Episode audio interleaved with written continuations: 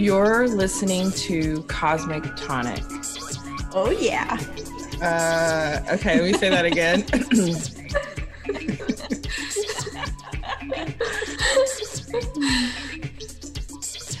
Cosmic Tonic.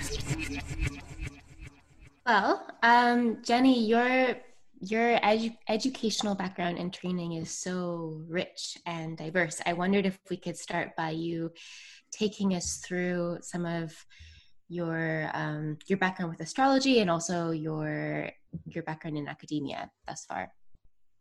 Sure. Let me start at age 12 when I started learning Latin.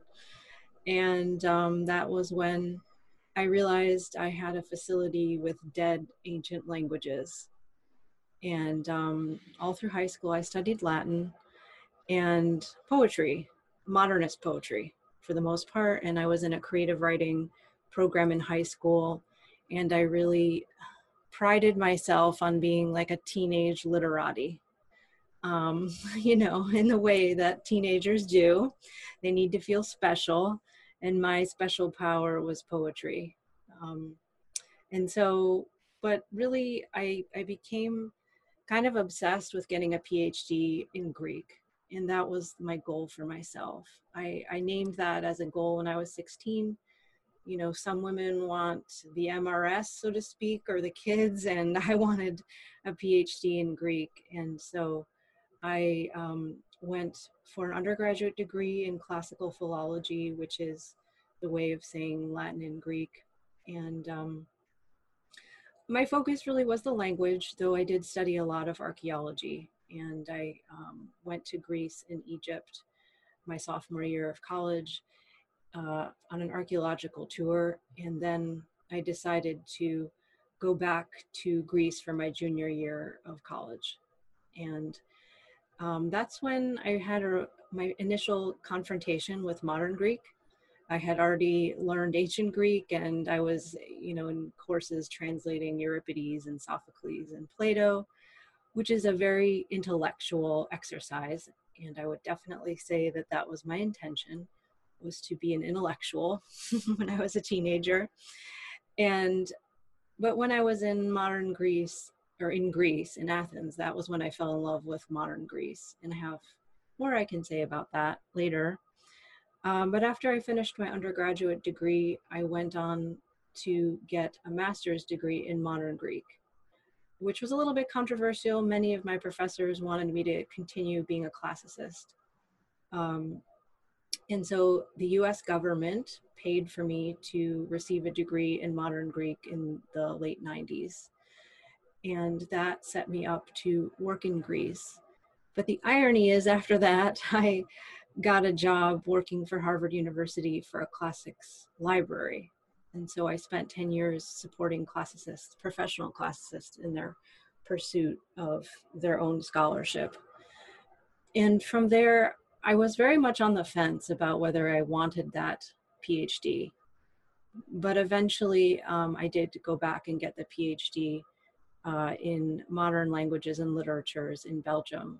Um, and that was because I had been in academia for so long I figured out what was the right path to the PhD for me. And that was how I honored my 16 year old self by finally getting the PhD. And I wrote my PhD about a modern Greek poet named George Seferis, who won the Nobel Prize for Literature in 1963.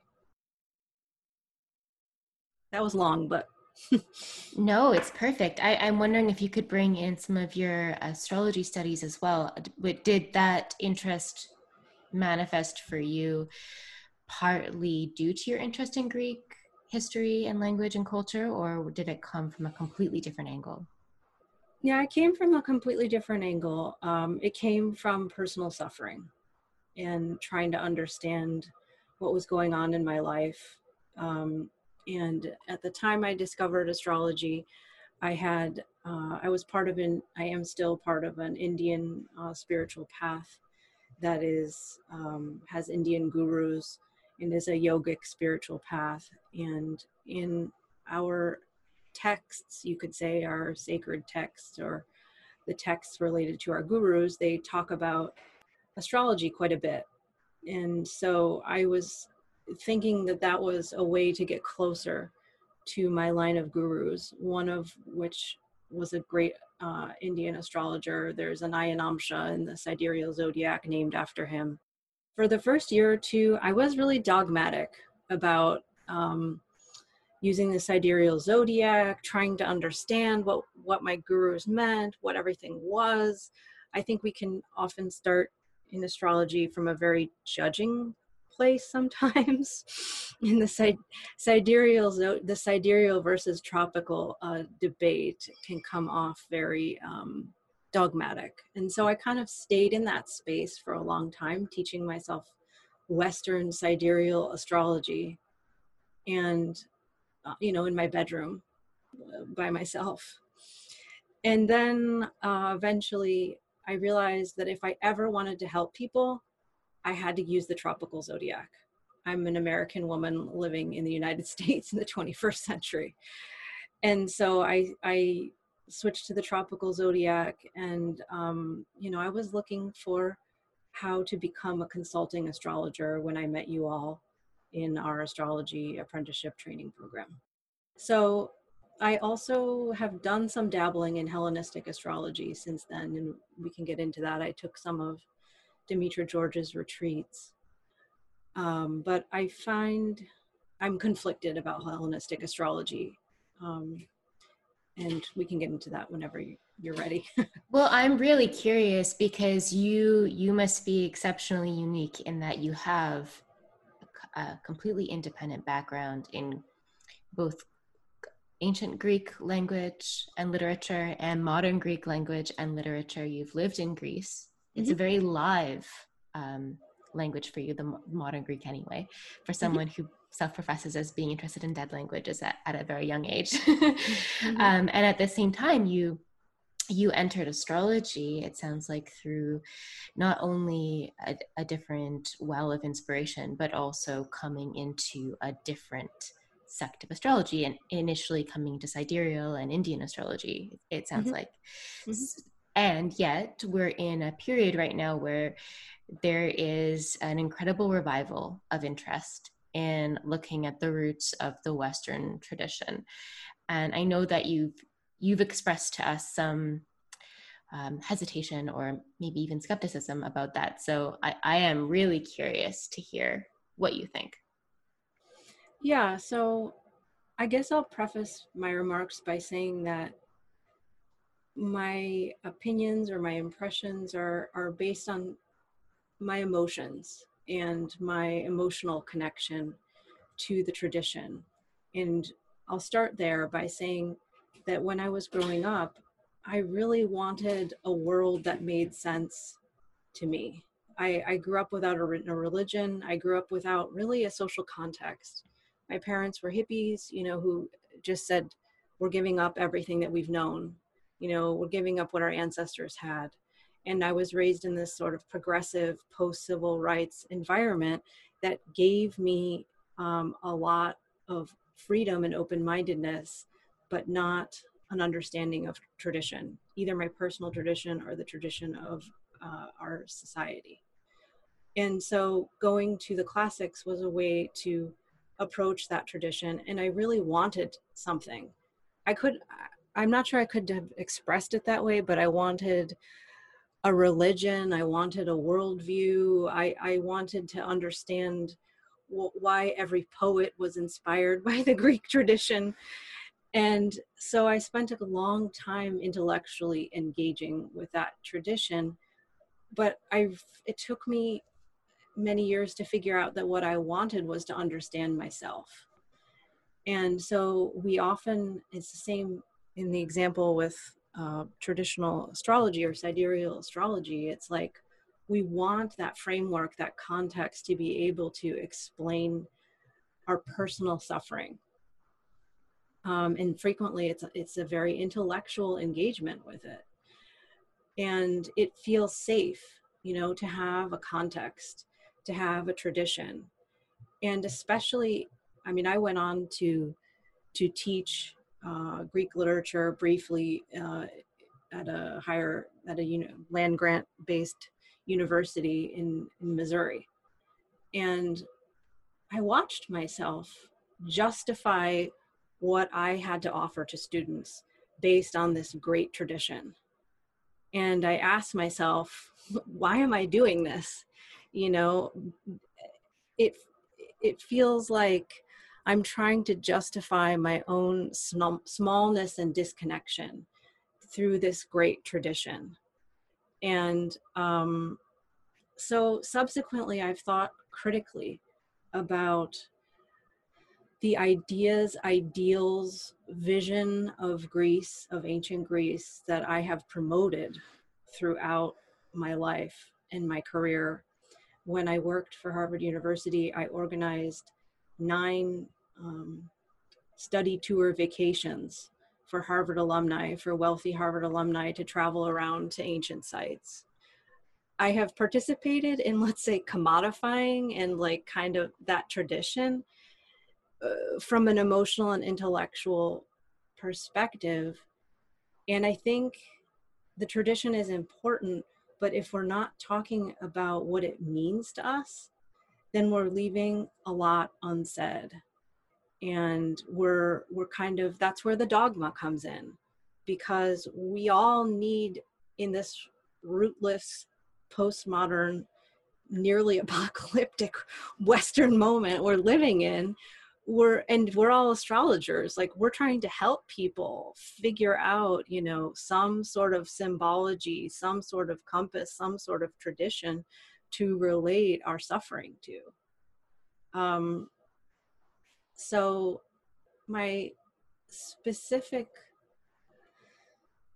conflicts around hellenistic astrology really have to do with that that it's uh it feels like astrology's um reactive swing towards the ancient past as an anchor for something that we actually have lost. And we don't really have it. We're we're all conversing with ghosts and you know whether it's the ghost of Manilius or Dorotheus you know as as a as a basis for how we practice astrology it's important to understand where how we got here but if you make it the entire framework, you lose the moment, the present moment.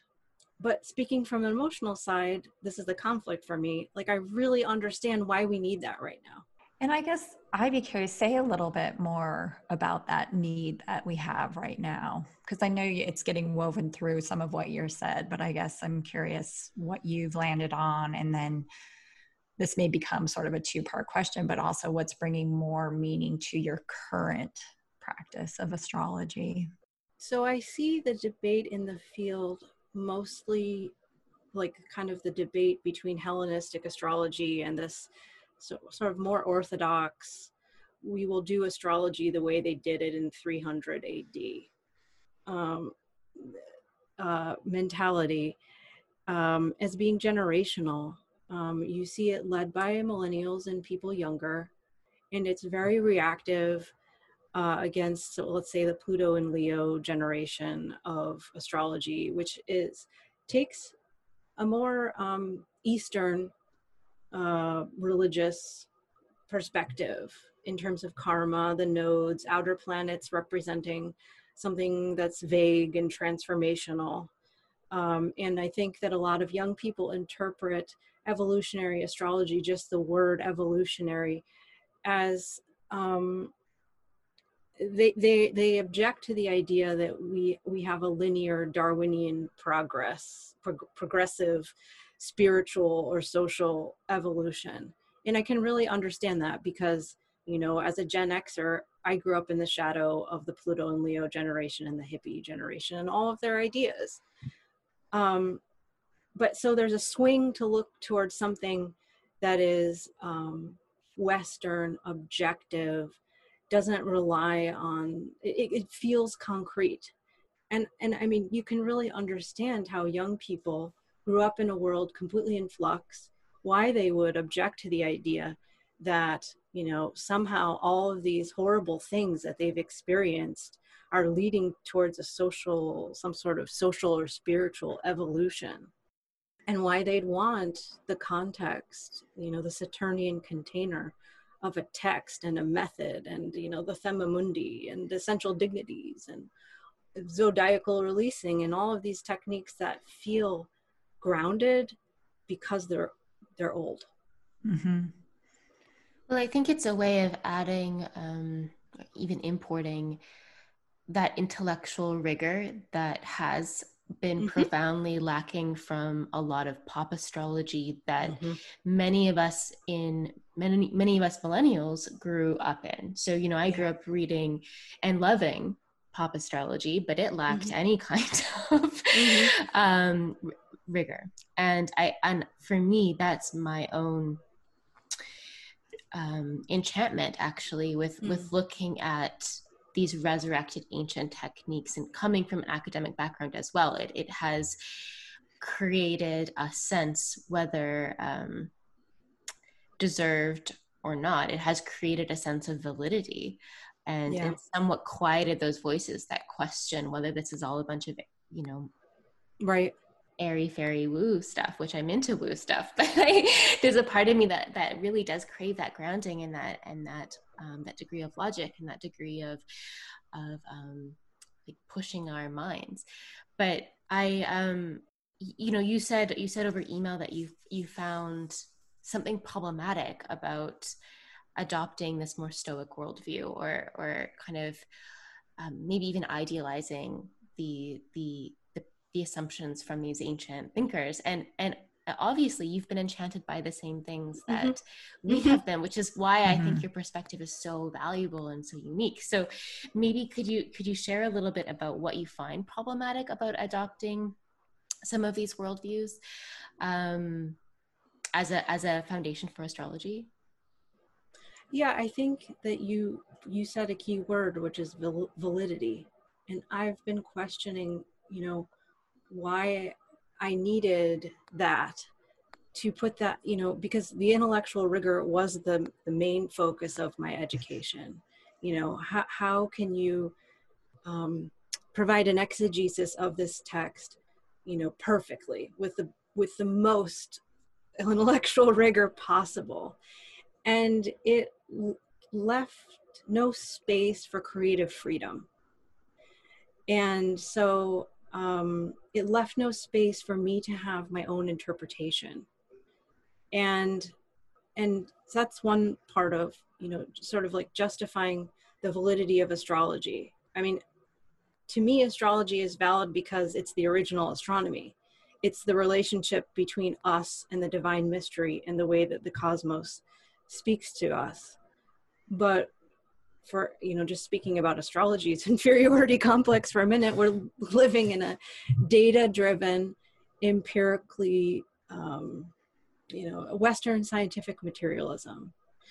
And so the traditional container is a framework that can keep out uh, everything ironically that science has discovered in a way since 300 AD. You know, there are a lot of younger astrologers who don't use outers, don't use asteroids. I mean, that's the way um, many eminent and wonderful teachers teach. But that's not where we are in this moment. So how how do you find some sort of balance between the traditional container and all that we've learned about the heavens at this moment? And what what's our role as astrologers? It's a huge one and i'm a work in progress because i do use some hellenistic techniques. I still use some techniques from jyotish um, with my clients. And then you know we'll get into the ways that i use asteroids. But i want to make another point too which is that my experience in modern Greece was very much the same as my experience with astrology, in that I approached it from, I approached Greece from an intellectual, um, somewhat judgy, dogmatic place before I got there. Like, I'm just going to go and I'm going to go to the Acropolis every day, and, you know, I'm going to spend hours in the museum and I'm going to impress all my teachers because I really valued you know being praised for my intellect. And when I got there, I saw this nation that had so much other richness to offer, but it was like dying under the weight of having to justify itself as like the birthplace of civilization to the rest of Western Europe and to the world for its own um, authenticity, you know, so that it could further its very real geopolitical challenges in the Balkans and on and on and on. And everybody in that place walks around with the burden of this tradition. And, you know, as astrologers, we lost that, but but it's it's still a, an appropriate analogy like we have the burden that our discipline you know is not considered legitimate very much the way modern greece was not considered um, a legitimate society and they needed the western powers and russia to justify themselves becoming a country and breaking away from the ottoman turks. So and and i also experienced that in in classical philology. Like in teaching classics you know you're always trying to justify yourself against the humanities being cut and you know why students should study greek. And it just got to be like an avalanche of wait a minute you know this is, has so much to offer but we're using it as a bulwark against what we've lost. And we don't have a lot of freedom. Like i did not have intellectual freedom to to write and to speak and to be who i thought i could be in the ancient tradition which is why i switched to modern greek literature. Yeah it seems like you chose to engage with the animate kind of writhing messy life mm-hmm. alternative. Yeah. Hmm. absolutely can you tell us about your heretical thoughts around essential dignity and the Thema Mundi? Yeah, I mean, so there's a wonderful Demetra George lecture about the Thema, Thema Mundi you can get on her website. And um, at the end of it, she talks about how so the Thema Mundi, you know, is sacred geometry essentially, and in that sense it's very beautiful and awe-inspiring. And and every time that we engage with a chart we're engaging with that sacred geometry and and that mystery. But at the end of demetra george's lecture she talks about how i mean the whole lecture is really about the context for the thema mundi arising in greco um, in hellenized egypt. And at the end she mentions that you know they think maybe the person who invented the thema mundi channeled it. And i think that's such a perfect encapsulation of like we make the thema mundi be definitive. And it and it is. It's a rational logical container for our practice. But the aspect of you know how did it come to be? And what does it represent it, it represents the sacred worldview of Hellenized Egypt at that time. You know, just the ascendant in Cancer and the things about it. Um, you know, the fact that there are no outer planets, they didn't know about outer planets, like et cetera, et cetera. So what I I think that younger astrologers use the dignities especially and not just younger but people who are are into traditional astrology it becomes it becomes sort of a means to an end or it becomes like the whole thing. All that astrology is is you know in my personal chart i have two planets in detriment and one planet in fall and like and will i ever overcome that? You know? And so i think that there's risks when when confront when consulting with real humans mm-hmm. how they would interpret their venus in virgo if you say that to a client uh, you know what what views we get of ourselves and do we have um, do we have responsibility and authority over our own lives or are we doomed and if you want to we can get into my thoughts around the fate versus free will question. But I think that is this sort of essential dignity scheme, the way it's been conceived of right now, feels like a lot of young people are kind of attached to the idea of fate and being doomed. It's my emotional reaction um you know will i ever find love my my venus is in virgo or whatever you know kind of thing so i i am curious then how you identify with the essential dignities and, and you mentioned that you have a, a, few planets that are either in detriment or in fall and how have you fruitfully oriented yourselves to the yourself rather to the um, to what's available to those planets. Like one way I've heard uh, mm-hmm. younger or um, yeah, younger astrologers who who are into traditional astrology discuss the um, the debilities is um, that maybe those planets have less agency or there's something that's blocking them, perhaps systemically. So I'm wondering if you've if you've engaged with that way of thinking about them or just what has been useful for you to understand those planets of yours specifically that are in fall or that are in detriment yeah i i, I think that what i've been what's been most fruitful for me is approaching it from yes that perspective of of what does the planet need and and what is the emotional valence of its um, its challenges. But i look at it more in terms of the whole picture of the chart and how each planet in in detriment or fall is part of an organic whole and maybe those planets represent parts of ourselves that we haven't had full access to.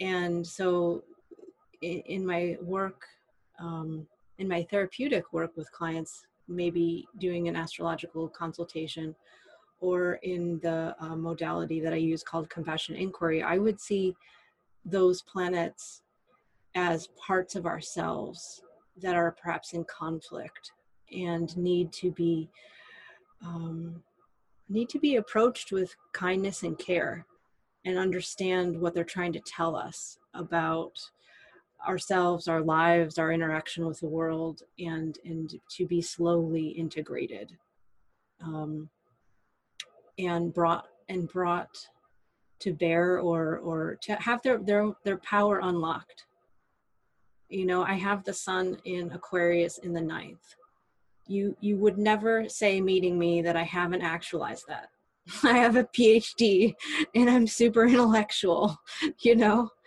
So, but even though, you know, the sun is in detriment, right? So I did it. I did it my way. I got my PhD my way. And I'm still uh, on the spiritual path in my way, but there has been a lot of struggle to feel safe to express that sun. And I'm curious, did you you started to mention the compassionate inquiry? Is that something we want to flow into because I am really so intrigued by your creative process, your background, and then how did that come upon for you and really coming to this place because I know on your website you also talk about this trauma informed mm-hmm. astrology. When I started practicing as an astrologer, um, I didn't have a lot of training in terms of the therapeutic space. I, I think our apprenticeship set us up decently to be able to do that, but I, you know, kind of began feeling a little anxious about how I was going to counsel people. And I had some initial experiences where I, you kind of, where a lot of trauma and emotion comes out in, in an astrology reading. And so I started to think seriously about how I wanted to, if I wanted to continue being an astrologer, knowing that I would have to develop my own ability to hold a therapeutic container for my clients. Um, I have a lot of experience working with people, working with students, being in challenging situations, but that wasn't exactly the same as is understanding the therapeutic process. And I, I, I really wanted a framework around that, but I did not want another degree. Um, so I just, this is part of where I guess you shade over into my spiritual side is that I prayed and meditated quite a bit about what was the way to go about finding the skills I needed. And um, Chiron was by transit was transiting my natal Vesta. This was uh, April 2019. It's there now again. And I um, meditated and I asked, how am I going to get these counseling skills that I need? And I heard a voice in my inner ear say, Gabor Mate. And I finished my meditation session and I Googled Gabor Mate spiritual counseling. And the Compassionate Inquiry program popped up. I watched all the YouTubes, and a week later, I signed up to be part of the first year course. Um, I know I knew who Gabor Mate was, but I wasn't like an acolyte or a devotee of Gabor, and the program just seemed to offer everything I needed in a year to truly be trauma informed. And um, so I completed it last week Congratulations. Congratulations. That's amazing. Yay. and I went from, you know, I have been uh, in, you could say, Jungian analysis for eight years before I started the program. And I had uh, confronted a lot of my trauma.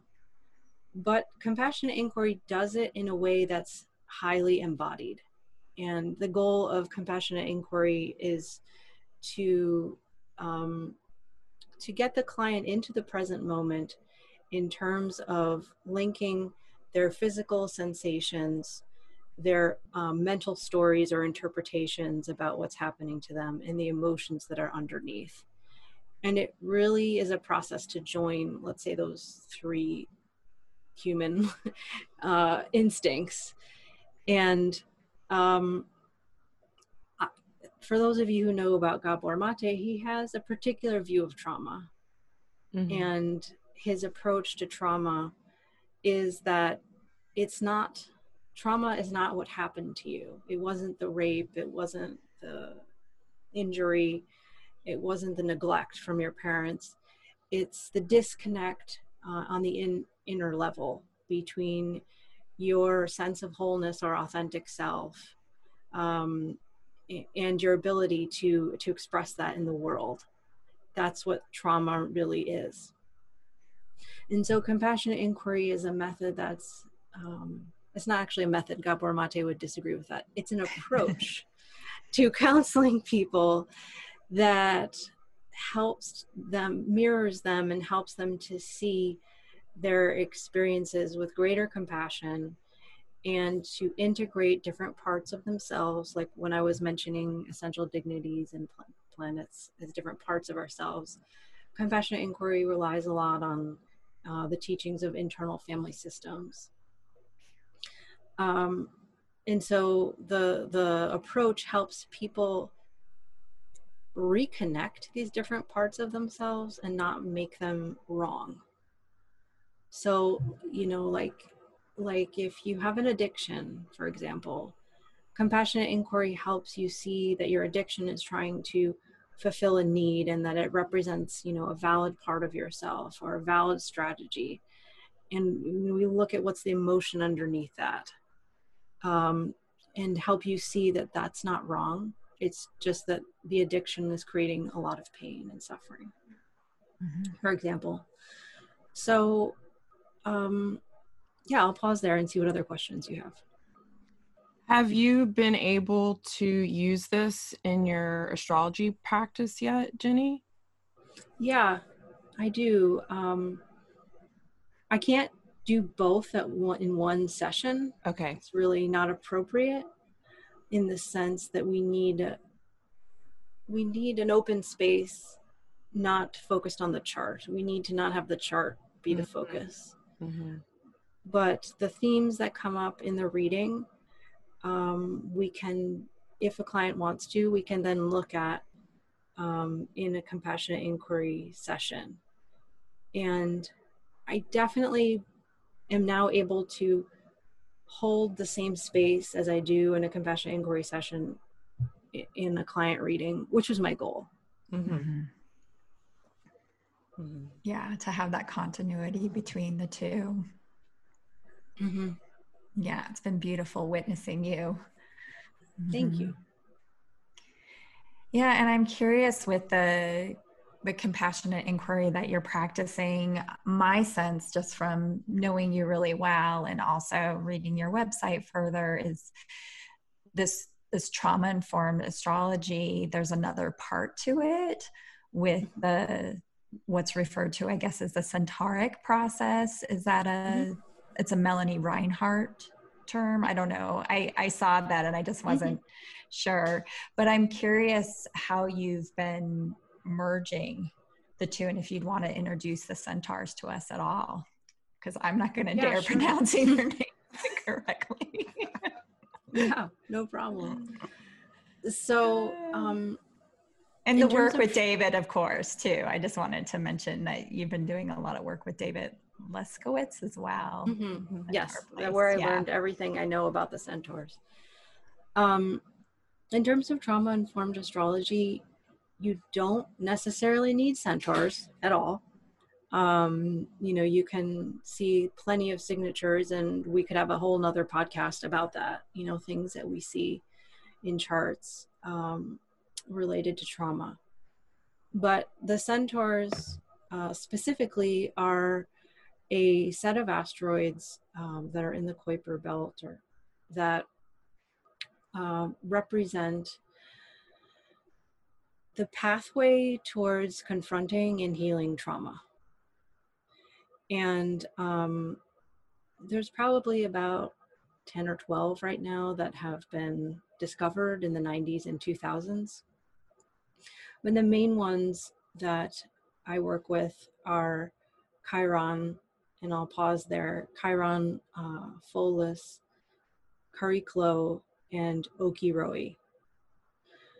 Um, and what the centaurs represent in in myth is the transition, I would say, from um, from a hunter-gatherer society to a civilization.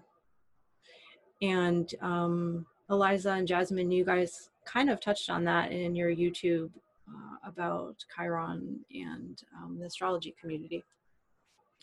But um, so the centaurs in Greek, in the Greek imagination, um, were part of Greece becoming a civil, ancient Greece becoming a civil civilization.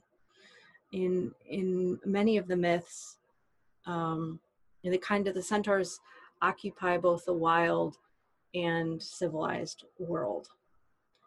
And so the centaur asteroids in astrology are really about duality um, and the ways that as humans we are forced to to try and integrate polarities or dualities in our lived experiences all the time. And that creates trauma uh, all you know the trauma of living in a civilized world disconnected from nature for example is a huge one and um, compassionate inquiry teaches that many of the traumas that we're carrying in our bodies are from uh, like the first three to five years of life.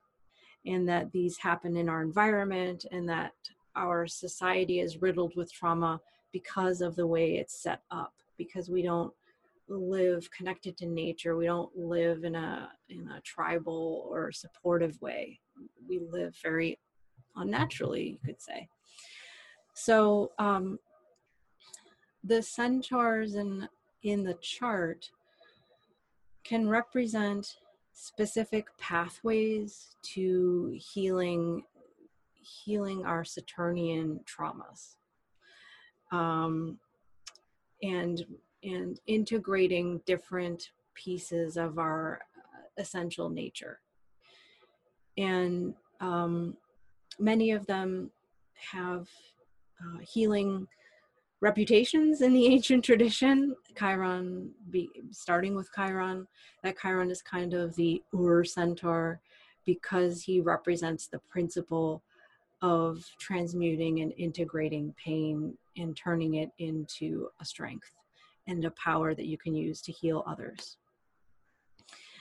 Um, Chiron's wife is called Chariklo, and she was a nymph, not a centaur, but according to um, centaur astrology or astronomy, that object in the sky is a centaur uh, asteroid.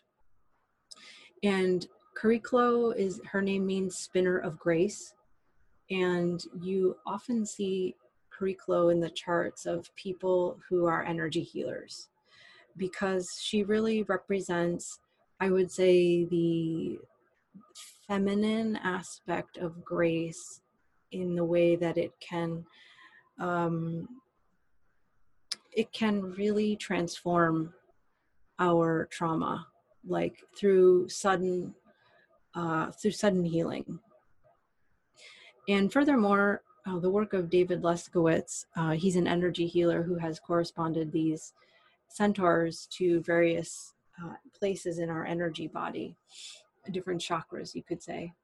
And Chariklo represents the sacral chakra. So when you guys did your episode about the sacred prostitute with Anya Katz, you were really rightly exploring the archetype of Vesta.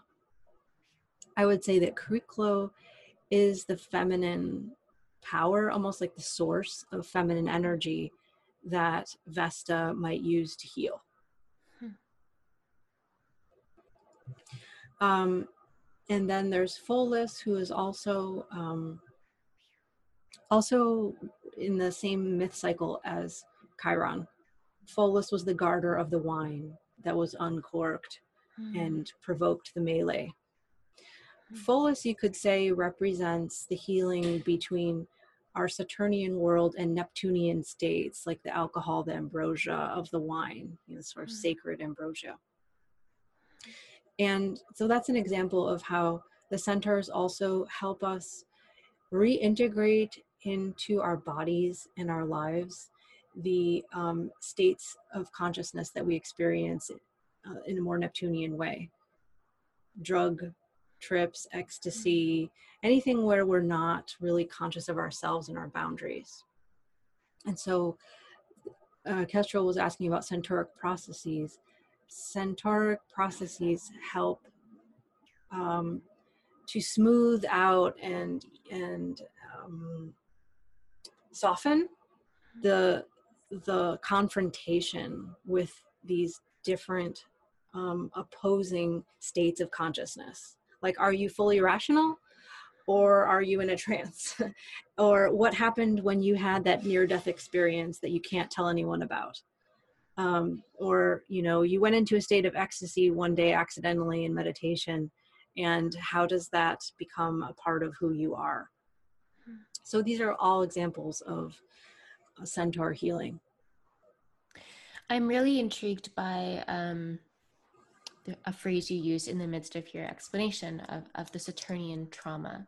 And in the context of centaurs, where they are, um, you know, representing in some way half beast and half civilized, I'm using air quotes here, uh, civilized man, civilized human. Um, does the Saturnian trauma link especially to the trauma of civilization of um, yes. imperialism and and absolutely in my view. And um, i've been reading a lot about um, i just read a 400 page book about the archaeology of proto-indo-european civilization. And that civilization domesticated horses. It domesticated horses and it spread throughout all of Europe and Asia, and it created a pastoral the pastoral society that it didn't create it but it it let's say franchised um, keeping animals, raising herds of animals, uh, domesticated agriculture. It wasn't the only place that ag- domesticated agriculture emerged, but the um, the horse really allowed what we know as Western civilization to come into being because all of Europe, pretty much, with a few exceptions, uh, are descended from Indo-European society, and so um, I definitely think the centaurs represent that trauma in some ways. Hmm. Yeah, we made a in in the in one of the episodes that you alluded to, where Jasmine and I um, looked at Chiron and um, guru figures, including some people in the astrology community. Um, one thing that occurred to me was I kept thinking about how we oft the way that we perceive Chiron is he is um, there's a story of alienation in terms of his relationship with his mother and of exile and mm-hmm. and I mm-hmm. couldn't help but link that also to what we see with Lilith and if you look at yeah. those ancient poems of Inanna she's you know mm-hmm. she's booted from that tree um, mm-hmm. from the trunk of the tree that she was inhabiting and it seems like there is like that those poems of Inanna do seem to be um, writing down in some ways that transition from wildness to yeah. civilization to carving that tree for the marriage bed and throne of the queen mm-hmm. and it's interesting how the centaurs they embody in a very literal way that mm-hmm. duality which we all still i would say carry even if it's less obvious absolutely and it makes us feel abandoned i mean the perception of abandonment that people have in their relationships right now especially right now where we're isolated i mean we're going through a moment where we all feel basically uh, cut off from nurturing mm-hmm. ostracized from our community our tribes. I mean, thank God for the internet. but yeah, I definitely, I mean, Chiron in his myth, uh, you know, he was orphaned or, or, or rejected, you mm-hmm. could say, by his mm-hmm. father. Um, so yes, and the healing that the centaurs offer is reconnecting these parts of ourselves. And one of the things that trauma does is it cuts off our ability to to ask for what we need to ask for nurturing we mm. think you know we're not worthy of it and so i mean i really feel the centaurs influence my therapeutic practice because i help people feel safe to be vulnerable and get the intimate connections that they really desperately need hmm. i'm curious if one centaur has claimed you in particular or if if one centaur in particular has um has taught you something special that you want to share with us? Sure so kestrel mentioned that i work with david leskowitz who um, is the centaur guy and um, he's a brilliant astrologer brilliant intellect but also a very uh, skilled energy healer. And so the centaurs came to him um, you could say through channeling or through his own psychic ability, but he also works with them in a concrete, literal way. Uh, and so he and I offer uh, energetic attunements, which is extremely woo-woo for the uh, for a lot of people, really. But together we help you um, experience the energy of these centaurs that I mentioned. So I, we've been doing that about a year and a half um, together. And so, yes, through that experience, I would say there is one centaur who has claimed me. Um, and that would be Okyrhoe, uh, who I haven't mentioned previously, who her name means swift flowing stream. And she's the daughter of Chiron and Chariklo. And she was punished for her prophecies she prophesied that Chiron would die, and she was punished for that. and she really represents the archetype of like a Cassandra, if you know um, Cassandra's myth. And energetically, she heals the throat chakra. And um, we envision her her energy as a iridescent sparkle that comes over you. And I feel her come through my crown chakra and down and, you know, heal my own very real challenges to expressing myself. Hmm. Um, and David makes amulets for the centaurs as well that you can use, which is a very traditional astrological signature that is all the rage right now. And uh, he makes okyrhoe amulets, which I even have in my pocket to help my words flow. Oops, it has an omega on it, you can see. Well, amulet or not, it's working. it's definitely working. And I know that David practices astral magic. Do you also practice astral magic, Jenny? No, I don't at all. It's really not my wheelhouse. I, I don't feel comfortable with it. It's not something I, I I do. I mean, although I think one of the reasons David practices astral magic without speaking for him is that he comes from a traditional um, Buddhist and Hindu influenced practice, and mantra and prayers are really important. Um, and so, in that way, I do have a relationship to language that is sacred, but mm-hmm. I don't mm-hmm. practice astral magic. Thank you. Maybe this would be a good moment to hear one of the poems that you've translated now that we're talking about language again and the power of language. Sure. So um, I translate the poet George Seferis. He was um, born in 1900 in what is now called Turkey, um, in, in a place called Smyrna or Izmir, which is a very famous site on the Aegean coast. And it was the site of great flourishing of Greek civilization. And um, in world after World War One, he lost his connection to this place because uh, the Greeks were forcibly exiled. And so I began translating his poetry because I wanted to honestly see whether the, you could receive the effects of this trauma in his poetry. And it's a, that was a very taboo subject. Like everyone knows that he was a refugee from what they call asia minor but it was always you know there are these echoes and he would never really talk about it. So I wrote an entire dissertation about the trauma of being uprooted from your homeland that you could see in his poetry.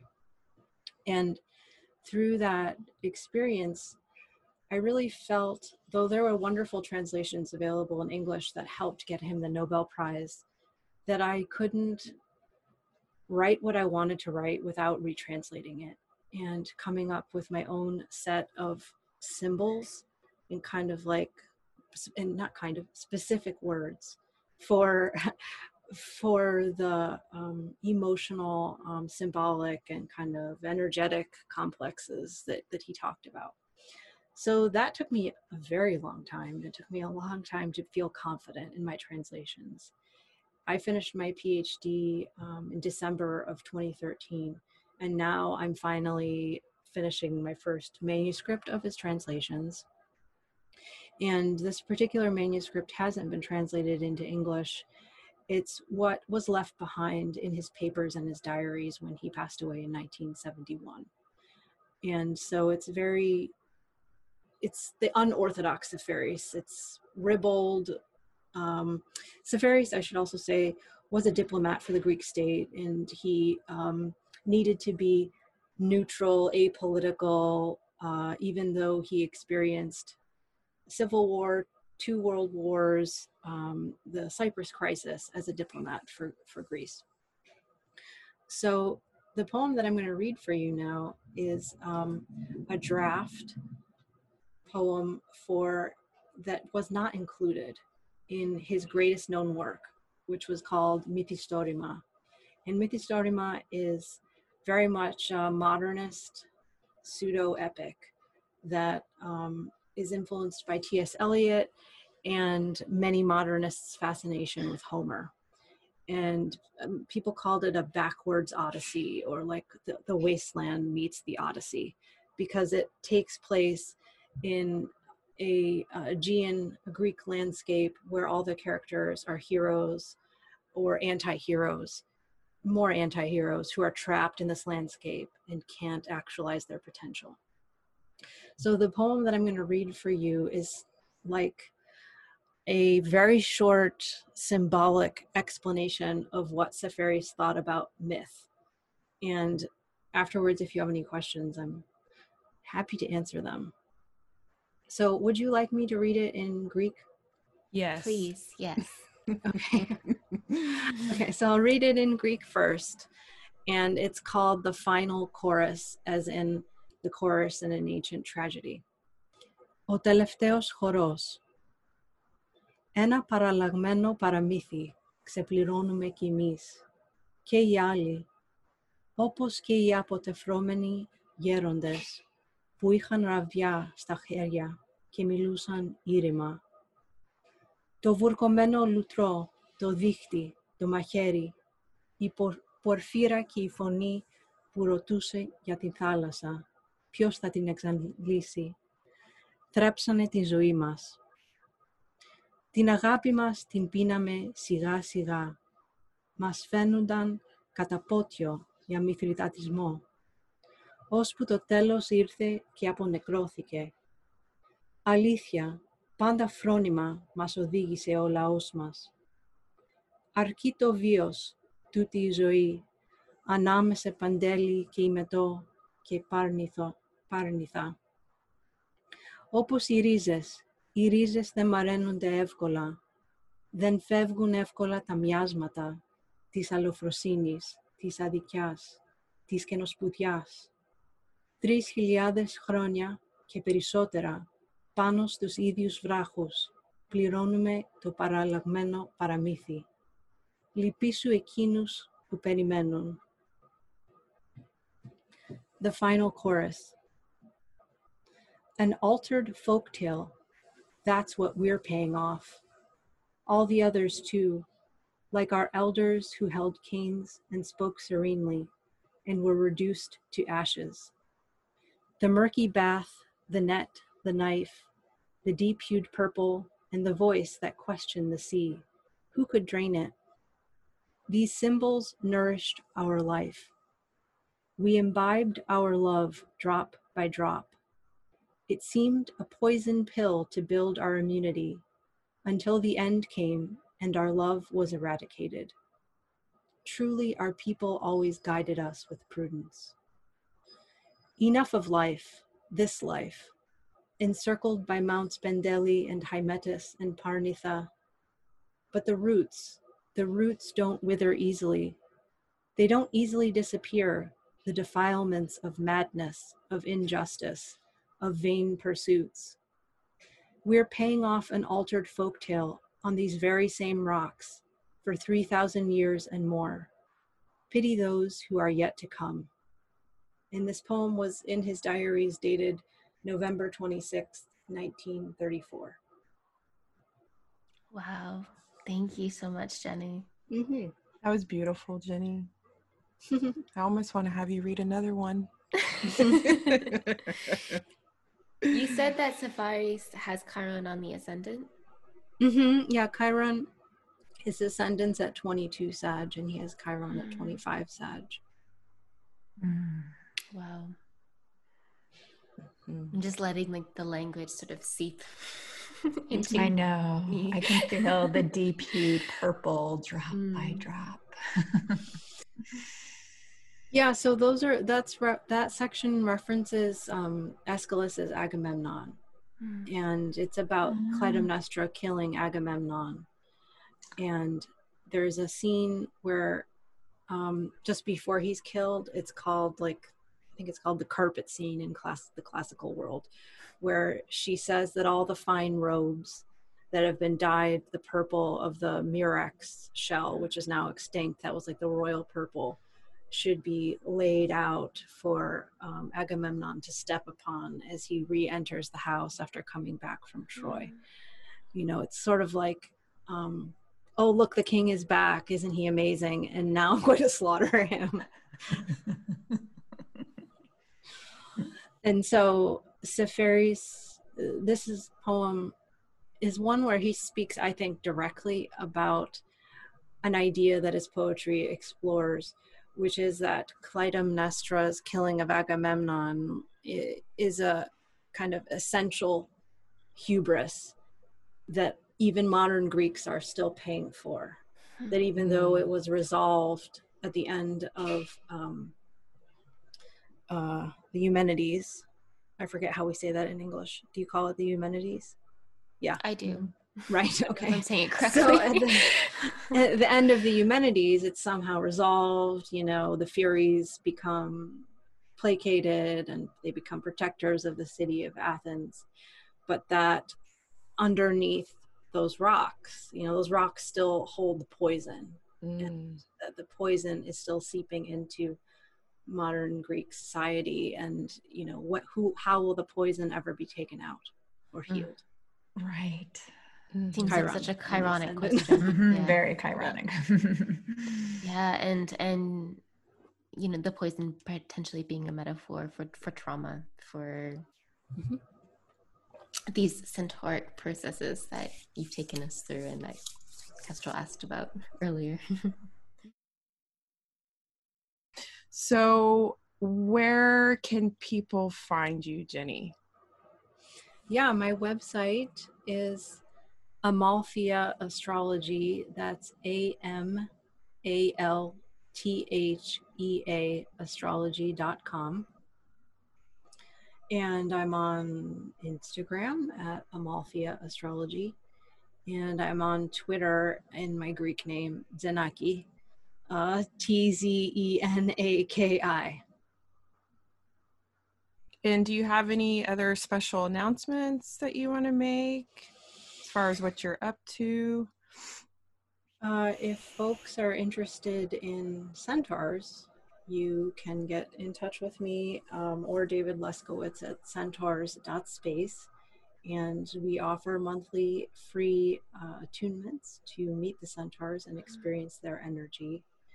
And um, I also offer compassionate inquiry uh, for anyone who needs that uh, type of healing in this difficult time. Mm-hmm. Thank you. Thank you so yeah. much for sharing just all of your your wisdom and your experiences and your intuitions and your your um, protests as well.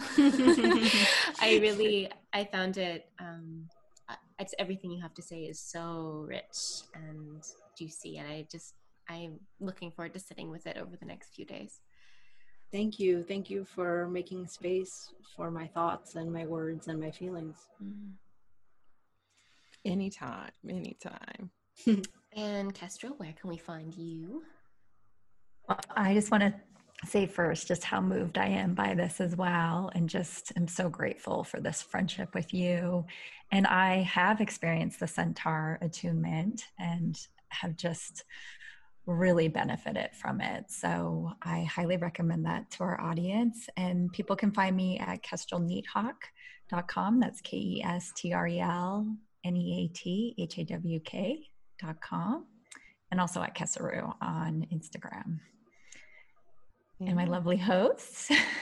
Where can we find you?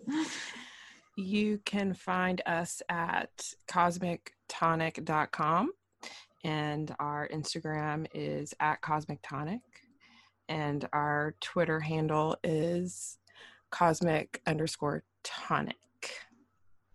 And we'd like to thank everyone for tuning in and we will see you next time. Bye. Bye. Bye. Thank